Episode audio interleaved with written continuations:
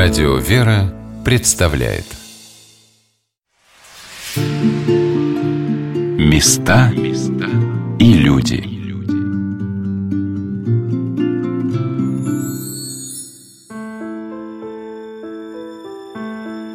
Как важен в нашей жизни пример. Долгие годы, посещая церковь, человек зачастую сталкивается с тем, как трудно ему изменить самого себя. Но есть богатая сокровищница земли русской, образ человека, который может стать для нас ориентиром на нашем жизненном пути, в нашей духовной жизни. Правильно ли мы стоим в вере? Истинна ли наша молитва? Правдивы ли наши отношения к Богу?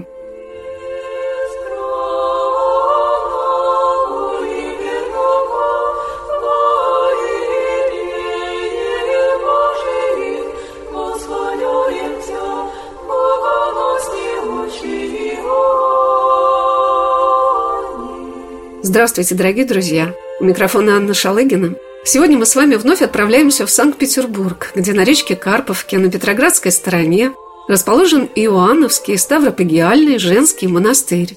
Там покоится, по словам царя-страстотерпца Николая второго, великий светильник Церкви Христовой, молитвенник земли русской, святой праведный Иоанн Кронштадтский. Я пришла в Иоанновский монастырь на престольный праздник. Главный верхний храм обители был посвящен батюшке Иоанну, двенадцати апостолам. И этот храм постепенно, на моих глазах, все наполнялся и наполнялся людьми. Мне казалось, что уже к причастию прихожан стало так много, что ими были заполнены все уголки и лестницы этого большого монастырского здания. Прибывали паломники, люди после службы теснились на лестничных переходах, желая припасть к гробнице праведного Иоанна Кронштадтского, расположенной в храме-крипте. Сестры обители помогали новичкам разобраться с тем, куда идти, а я думала о том, что это здание монастыря, включающее три храма, обширные помещения для сестер, библиотеку, трапезные, мастерские, символизирует как бы один большой дом, в котором каждый сможет найти себя. Храм двенадцати апостолов высокий, светлый, просторный. С хор слышались дивные голоса сестер, а я спрашивала прихожан и паломников, что привело их в обитель. Я крестилась в этом храме. Сколько лет назад? В девяносто первом году. Все, что хорошего, все вера дала. Ну вот именно Иоанновский монастырь чем особенно? Так батюшка Иоанн Кронштадтский, отец Николай Беляев, с Георгий, Царство Небесное, а приход сам. Ведь приходишь, и вот родные люди, семья. Я теперь живу на Московской, сюда ноги несу. Самое большое, наверное, то, что это общины вот эти маленькие. Маленькие, да, иногда вот человек в одной и в другой общине. Идет уже как бы общий труд, общая молитва. И знаете, вот иногда болеешь, а за тебя молится весь приход. Эта общая молитва, она, наверное, как и держит. Ведь все духовное его не видно, но оно держит нас, дает силу. Я думаю, что где вера, оно так и было, и, может быть, и до революции так и было. Надежда поделилась, что большой приход Иоанновского монастыря, собирающий тысячи людей, состоит из множества общин, которые формируются по интересам. Так было заложено при старшем священнике обители протоиерее Николае Беляеве, батюшке, который в течение двадцати восьми лет налаживал жизнь прихода. Об этом мне рассказала Наталья. Отец Николай, он же занимался большой социальной и общественной работой на приходе. Он создал общины приходские, благодаря которым люди все по интересам сгруппировали здесь и стали проводить общеприходские мероприятия. Праздники, Рождество Христово, Россия Великая Судьба, много наших праздников. И потом вот началось все где-то, наверное, с пятнадцати общин по профессиям, по профессиональному, возрастному такому признаку. И сейчас, по-моему, сорок четыре общины у нас. Кому что интересно. То есть ты можешь быть юристом, а тебя интересует там что-то в области педагогики, ты идешь в общину педагогов, ну, разные, вот, вот именно что людям нужно и интересно. Как ты можешь спастись? Молитва без дел мертва, поэтому нужны дела. Ну, вот таким образом, вот так вот сложилось, что батюшка благословила возглавлять мне общину законов, общину юристов. У нас вот все вопросы, которые возникают юридически, к которым приходят люди, батюшки направлял к нам, чтобы мы оказывали возможную помощь, естественно, во славу Божью. Были, конечно, вопросы, которые нужны были по оплате, но это уже отдельно, это уже шли, так сказать, официально, когда требовалось. А так у нас все только во славу Божью, на бесплатной основе. Ты батюшка еще, помимо этого, благословил меня быть мамой прихода. Вот такая должность. Да, что мама прихода, ну, то есть, когда какие-то проблемы среди прихожан, трудно неразрешимые. К маме Наташе приходилось что? разруливать. И что же значит, вот между прихожанами могут быть какие-то проблемы? Ну, мы же все люди, мы же все люди грешные. Все может быть. Ну, приходилось принимать какое-то Соломоново решение, чтобы устраивало всех, чтобы без обид все друг друга прощали. Ну, а как же? Это же общество. А как же? Конечно, это люди со своими проблемами, со своими какими-то вопросами, которые требуют решения. Это нормальное явление, так и должно быть. Наталья подарила мне книжку, в которой подробно рассказывается о том, какие общины созданы в приходе Иоанновского монастыря. Есть здесь община «Добрыня», которая собирает мужчин для организации приходских мероприятий и помогает в проведении массовых праздников. И община «Жар-птица», создавшая кукольный театр для детей. И наставник, помогающий в проведении просветительских занятий и отдыха юных прихожан. И «Гиппократ», где члены общины, профессиональные врачи, медсестры оказывают помощь в лечении. И «Геронта», которая заботится о пожилых людях, и множество других общин – информационных, просветительских, творческих, благотворительных, патриотических, паломнических, молодежных, которые собирают в большую иоанновскую семью дружный приход обители. Самое первое наше – это патронаж, помощь нашим пожилым людям, самая старейшая община. Золушка, ну это наши Золушки, это наши спасительницы, которые помогают во всех праздниках. Это закон, это уже наша община. Дом трудолюбия, Добрыня – это наша молодежь. Живое слово – это кто пишет, мастеровой. Гиппократ, врачебная поддержка творящих семей, это многодетные семьи. Воскресная школа, камертон, это хор, лепта, Иоанновское братство. Мне посчастливилось в этот день пообщаться со старшим священником Иоанновского монастыря, протоиереем Дмитрием Галкиным, батюшкой, который занимается с детьми и взрослыми в воскресной школе, созданной при монастыре. И я попросила его рассказать о протоиерее Николае Беляеве, который долгие годы являлся инициатором и вдохновителем многих приходских начинаний. Отец Николай Беляев был великим священником, человек-созидатель, при этом масштабно мыслящий, стратегически мыслящий, который еще в первые буквально годы, даже месяцы своего служения, я с отцом Николаем был знаком на протяжении тридцати лет, поставил своей целью создать приход, общину, чтобы это были не просто прихожане, которые приходят исполнить свои религиозные, так сказать, какие-то действия и получить какие-то утешения, ответы на духовные нужды, а чтобы это была жизнь во Христе на общинных началах, чтобы люди умели друг другу помогать, умели жить жертвенно по отношению друг к другу, просто элементарно знали друг друга. И отец Николай многие десятилетия занимался созиданием вот этой приходской общинной жизни, ему это удалось, и поэтому вот эта община она существует до сих пор и действует, она жива, несмотря на, к сожалению, такую большую утрату, уход отца Николая от нас. И мы, конечно, с огромной теплотой и благодарностью вспоминаем дорогого батюшку, конечно же. Что же объединяет всех людей, собравшихся в приходе Иоанновского Ставропигиального женского монастыря, такой мощный центр, где каждый человек может проявить себя, найти утешение и поддержку, где главным связующим звеном является общая молитва. Конечно, это прежде всего образ святого праведного Иоанна Кронштадтского. Удивляешься тому, как человек не перестает действовать даже спустя столетия после своей кончины. Ведь праведного Иоанна Кронштадтского окружали тысячи людей. Каждое утро у его дома в стройные ряды выстраивались люди разных сословий. Кто-то ждал милостыни, кто-то жертвовал ее для других. И батюшка передавал из рук в руки это бесценное желание помощи друг другу, сам являясь источником этой созидательной движущей силы, считая себя лишь исполнителем божественной воли, но при этом поражая всех своим неповторимым дерзновением перед Богом. Когда батюшка отошел ко Господу, только из Кронштадта выдвинулось двадцать тысяч человек. Траурная процессия остановилась у здания Сената и Священного Синода, где отслужили литию, затем у стен Зимнего дворца, и потом здесь, на Карповке, совершилось отпевание и погребение дорогого батюшки. Как называют святого праведного Иоанна Кронштадтского все люди, связанные с Иоанновским монастырем. Для них он прежде всего отец и батюшка. Мы спустились в храм-усыпальницу вместе с Иннокинией и Устиной. Здесь, в торжественной тишине, я услышала рассказ об этом храме.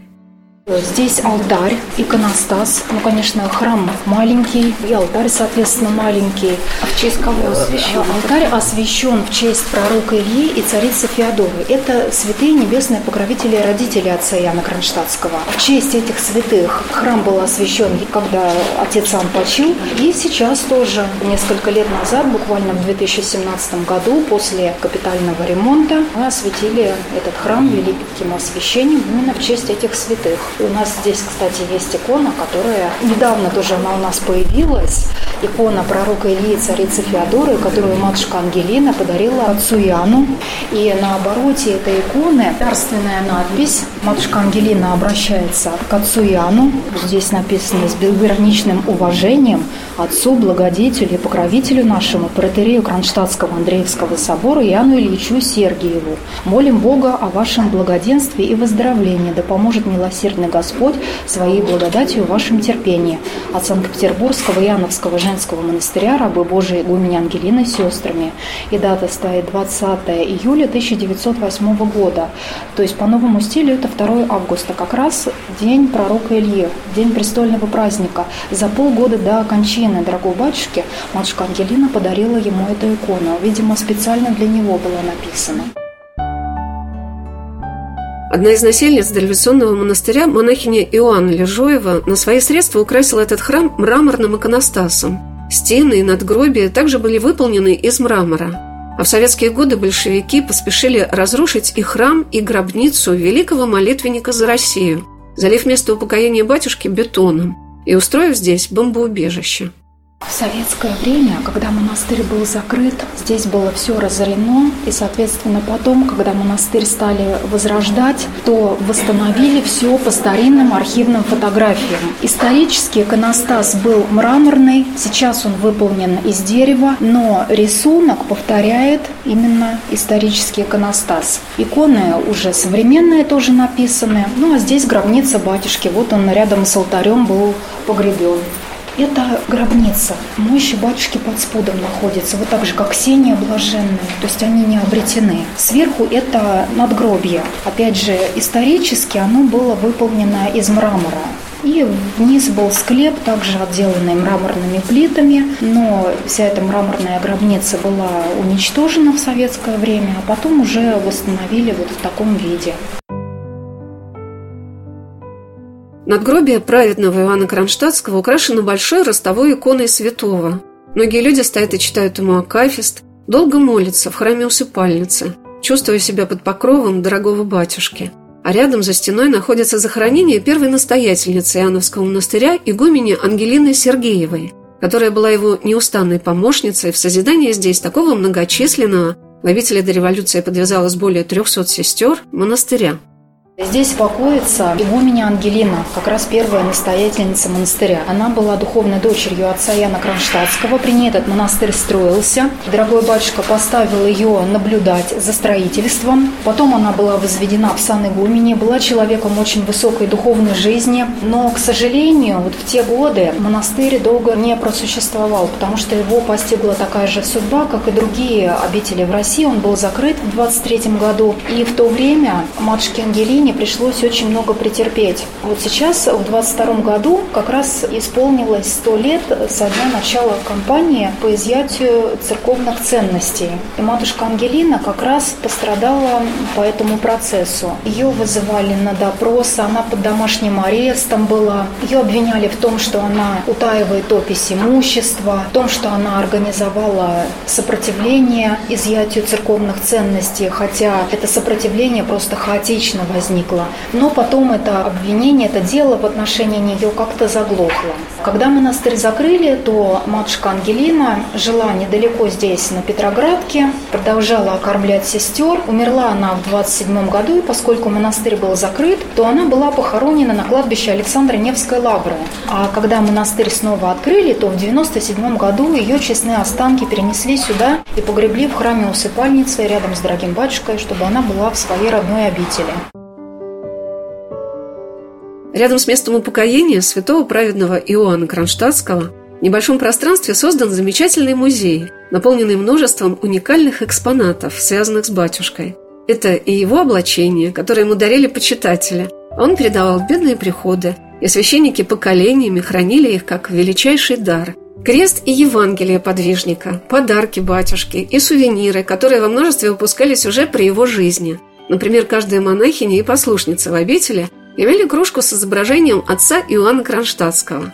Как собирались уникальные экспонаты монастырского музея, рассказала насельница обители монахиня Фаина. Чудо у нас вот какое. Дело в том, что мы в шестнадцатом году начали ремонт храма-усыпальницы. И когда отбили стены до кирпича, то в стенах были обнаружены маленькие ниши, ну, наподобие шкафчиков. И вот эти ниши, глядя на эти ниши, вот мне было жалко их закладывать. Я посмотрела, думаю, ой, думаю, это настоящий смотровой шкафчик. И стали мы матушку нашу подговаривать сделать музей, потому что были книги, переданные людьми. Люди приносили с девяностых годов в монастырь предметы, вот в память о батюшке, книги, портреты, буклеты, облачения, кресты там, и она крашена. Хотелось людям вот это достояние сохраненное показать. И стали думать. И вот что удивительно, матушка предложила такую идею: поставить смотровой шкаф не там, где он раньше был, шкаф с тремя облачениями, а отодвинуть его в подсобку и сделать большой шкаф с огромным стеклом, то есть отсечь комнату, отнять подсобного помещения, у хозяйственного помещения, и расширить усыпальницу. И оказалось, что там можно встроить даже два шкафа. Вот, шкафы нам сделали, подсветку мы придумали сами, шкафы мы разместили сами, экспозицию, в общем-то, сделали сами. Но что было в этом удивительного, что так как мы не собирались делать музей, а делали мы только ремонт храма, то мы про музей никому не говорили. Мы просто решили устроить людям сюрприз. Но с того момента, когда было решено сделать музей, с этого момента люди стали приносить предметы. Приносили, приносили. Видимо, вот батюшка Иоанн Кронштадтский, который все видит. Видимо, он-то знал, и он стал людей привлекать. То есть люди не знали, но вот просто вот решили делать музей, люди понесли. И даже когда открыли храм-усыпальницу и осветили ее, и показали музей владыки, там были гости, смотрели все. В течение семи дней беспрерывно люди несли предметы, связанные с Иоанном Кронштадтским. Это было просто чудо. Батюшка сам организовал свой музей. Мне запомнились многие экспонаты этого музея: облачение святого праведного Иоанна Кронштадтского, его митра, которую передал в монастырь святейший патриарх Московский и всея Руси Алексей второй, метрическая книга Андреевского собора в Кронштадте, которую можно увидеть почти на каждой странице, подпись батюшки о том, какие таинства он совершал: крещение, венчание, отпевание. Есть здесь и удивительный экспонат. Кресло дорогого батюшки. Видите, вот инициалы И К. Кресло из Кронштадта. Передано нам ректором МАПО. Это медицинская академия постдипломного образования. Дело в том, что когда-то, еще в начале двадцатого века, ректором педиатрической академии был профессор Зайчик. Он работал в Кронштадте, потому что там были противочумные лаборатории. И как раз в это время грянула революция. Вот красноармейцы, которые разбирали все имущество в храмах, они предложили профессору вот это кресло. Но неизвестно, то ли оно из квартиры отца Иоанна, то ли из храма. Предложили ему для педиатрического института. Он взял его, привез в Петербург, и оно стояло у него в кабинете. Потом, соответственно, перешло его преемнику. Тот перешел работать в МАПО, привез с собой это кресло, а уже один из последующих ректоров по инициативе одной рабы Божией, которая знала историю этого кресла, этот ректор передал кресло в Иоанновский монастырь. Да, такое величественно царское. После кончины святого праведного Иоанна Кронштадтского в его квартире находились вещи, которые были там и при его приезде в дом приходского священника Андреевского собора. За пятьдесят три года служения прибавились лишь иконы и книги. Все то, что жертвовали отцу Иоанну, он передавал в бедные приходы, храмы по всей России, посылал деньги священникам, благотворительным обществам, школам, больницам и богадельням. Особенной страницей деятельности праведного Иоанна Кронштадтского являлось создание им монастырей. Это и Пюхтицкий Успенский монастырь в Эстонии, и Успенский монастырь в селе Ваулово Ярославской губернии, и монастырь в селе Сура, где он родился, в честь святого апостола и евангелиста Иоанна Богослова, и многие другие. Иоанновский монастырь первоначально был основан как подворье Сурской обители. О том, как начал создаваться монастырь в Санкт-Петербурге, рассказал протоиерей Дмитрий Галкин. Батюшка вообще прилежал к храмостроению, к строению обителей в частности. И первоначальной целью батюшка была организация монастыря в Суре, у него на родине. Но, в общем-то, в данном случае мотивация была совершенно очевидна. Сура – это совершенно заброшенное село, до которого надо было идти многие километры пешком там, от ближайшей переправы. И основать там обитель, ну, это значит, во-первых, духовно осветить это место. Во-вторых, ну, как-то привлечь внимание общественности, привлечь, так сказать, дать статус этому месту. Ну, а поскольку поскольку любой уважающий себя монастырь стремился, и батюшка это понимал, иметь подворье в столице, естественно, он организовал подворье Сурского монастыря здесь, в Петербурге. Но очень скоро стало понятно, что монастырь, основанный на Карповке, является настолько значимым, настолько самодостаточным, что он перерастает значение подворья, и уже очень скоро его благословили быть самостоятельным монастырем. Место для обители на речке Карповке в Санкт-Петербурге было пожертвовано для создания поначалу подворья, а затем и монастыря почетным гражданином Санкт-Петербурга купцом Симеоном Раменским. Позже к нему присоединился еще участок, а после кончины отца Иоанна улицы рядом с обителью стали мемориальной зоной и были переименованы в Сурскую и Иоанновскую. Строительство обители велось очень быстрыми темпами. Главное здание монастыря, в котором находился храм в честь святого преподобного Иоанна Рыльского, небесного покровителя батюшки Иоанна, и церковь двенадцати апостолов, а также храм-усыпальница в честь пророка Ильи и праведной царицы Феодоры, было закончено к тысяча девятьсот второму году. Я спросила отца Дмитрия о посвящении главного храма обители собору святых апостолов. Батюшка был великий миссионер, и вот сегодня мы празднуем с вами праздник двенадцати апостолов. Очевидно, то, что по его инициативе верхний храм был освящен именно в честь двенадцати апостолов, очевидно, за этим скрывалась некая идея. Может быть, отец Кронштадтский ее не декларировал вслух, хотя порой он об этом писал, но тем не менее. Парадоксальная ситуация сложилась в России накануне революции, а именно вроде бы страна была православной, православие было официальной религией Российской империи, закон Божий изучался во всех гимназиях, и по нему сдавали экзамены соответствующие, но тем не менее людей, вовлеченных в веру, и отец Кронштадтский это чувствовал, неформально приобщенных к Богу, их все-таки было очень немного. Поэтому вот эта задача апостольства, она всегда стояла перед церковью русской православной, даже в годы ее наибольшего, казалось бы, расцвета и торжества. Лично эту задачу перед собой ощущал отец Иоанн Кронштадтский. Не случайно он хотел быть сначала миссионером где-то там в Сибири, но потом, когда он оказался в Кронштадте, он понял, что здесь поле не аранное для его деятельности. Ну и вот, собственно говоря, наверное, батюшка основу монастыря, благословляя освятить верхний храм монастыря в честь двенадцати апостолов, имел в виду вот эту мысль тоже. Интересно, как свое миссионерское служение святой праведный Иоанн Кронштадтский продолжает уже в наши дни. Мне запомнили слова паломников, с которыми мне довелось побеседовать в этот праздничный день, престольный праздник Иоанновского монастыря, о том, что кронштадтский пастырь, молитвенник земли русской, является для многих примером веры. Вот чем поделился Павел. Мы приехали из Москвы, из Подольска. Ездили в Псков, в Питер заехали. Что в вашей жизни Иоанн Кронштадтский значит? Святой, хороший, добрый человек, праведный, великий священник, отец, пастырь своей был. Действительно, уникальный человек, Божий человек, в первую очередь Божий. Он Богу служил всем нутром своим. И Бог ему давал, наверное, какие-то силы тоже, и знания, и веру, и дух. У него, вот я смотрел фотографии, смотрел там какие-то съемки дореволюционные. Видно, что человек, в принципе, непростой. Такие люди, как Серафим Саровский, наверное, из этой же плеяды. Я так, в принципе, как бы человек оцерковленный, но веры пока маловато, к сожалению. Ансамбль Иоанновского монастыря на Карповке – один из замечательных примеров русско-византийской архитектуры, когда и внешний яркий декор здания, и внутренний объем большого храма, купола и окна – все придает ему царское величие, торжественность. Приближаясь к монастырю издалека, поражаешься масштабностью этого строения, как будто это город в городе. В монастырском музее я увидела фотографии строительства обители, когда она создавалась на окраине Санкт-Петербурга. А сейчас это, безусловно, духовный центр северной столицы. Отец Иоанн очень любил эту обитель, часто сюда приезжал, служил здесь. Здесь у него были покои, вот его кабинет, спальня на фотографиях. Называл себя Божией милостью строителем Иоанновского монастыря, говорил, что чувствует себя здесь как дома, но хотел быть здесь и похороненным. Построен монастырь по проекту епархиального архитектора Никонова.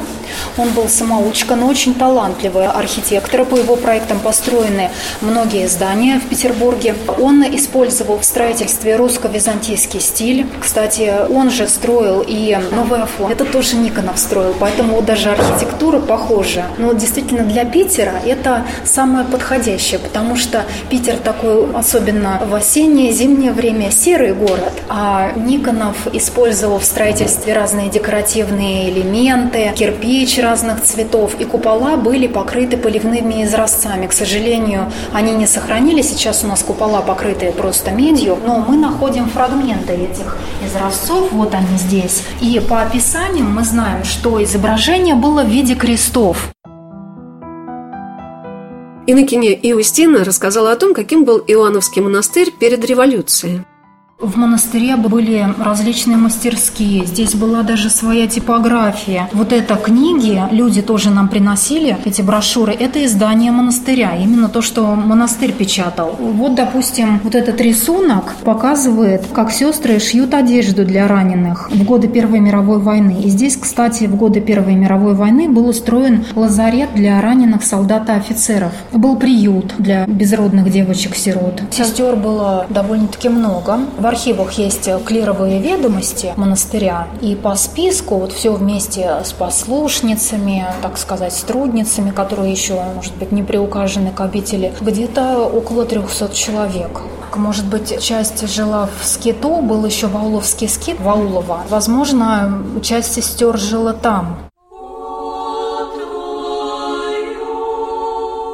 Каким был Иоанновский монастырь при святом праведном Иоанне Кронштадтском? Батюшка приезжал сюда погостить, послужить, окормлял сестер, хотя строго наставлял во всем слушаться матушку-игуменью и непокорных велел отправлять из монастыря. Произносил проповеди с особыми поучениями о монашеском делании. Ведь вся жизнь праведного отца Иоанна была примером строгой подвижнической жизни. И несмотря на то, что его окружали тысячи людей, в Андреевском соборе ежедневно причащалось до пяти тысяч человек. Он непрестанно молился, пребывая всегда пред очами Божьими. Его милосердие и любовь и к простым людям, и к знатным особам была непревзойденной. Когда он почил, священномученик Иоанн Восторгов на панихиде в проповеди высказал боль всего народа, плач Россия, болезную осиротелая. Но и теперь, и всегда святой праведный Иоанн Кронштадтский рядом с нами. Он был первым святым, канонизированным Русской Православной Церковью при вступлении на Патриарший престол святейшего патриарха Московского и всея Руси Алексея второго. На следующий день после избрания патриарха, восьмого июня тысяча девятьсот девяностого года, Священный Поместный собор единомысленно определил причислить к лику святых всей Русской Православной Церкви праведного Иоанна Кронштадтского. Телесные останки святого праведного Иоанна, покоящиеся под спудом в основанном им монастыре, считать святыми мощами. Торжество прославления проходило четырнадцатого июня девяностого года под открытым небом. Только что восстановленный маленький храм обители не мог вместить всех. Все улицы, переулки, оба берега речки Карповки, крыши домов и балконы были заполнены людьми. Широкий деревянный помост был устлан коврами. Он был устроен вдоль стены, куда приходили верующие и в дни лихолетий, и в дни блокады, и в преддверии перестройки. Ставили свечи в нише напротив усыпальницы, где кто-то выбил восьмиконечный крест. Этот крест в руках праведного Иоанна Кронштадтского собирал Россию, разорванную на части. Его словами «надежды и упование на милость Божию» его молитвами собирает и в наши дни. Он писал: «Я предвижу восстановление мощной России, еще более сильной и могучей».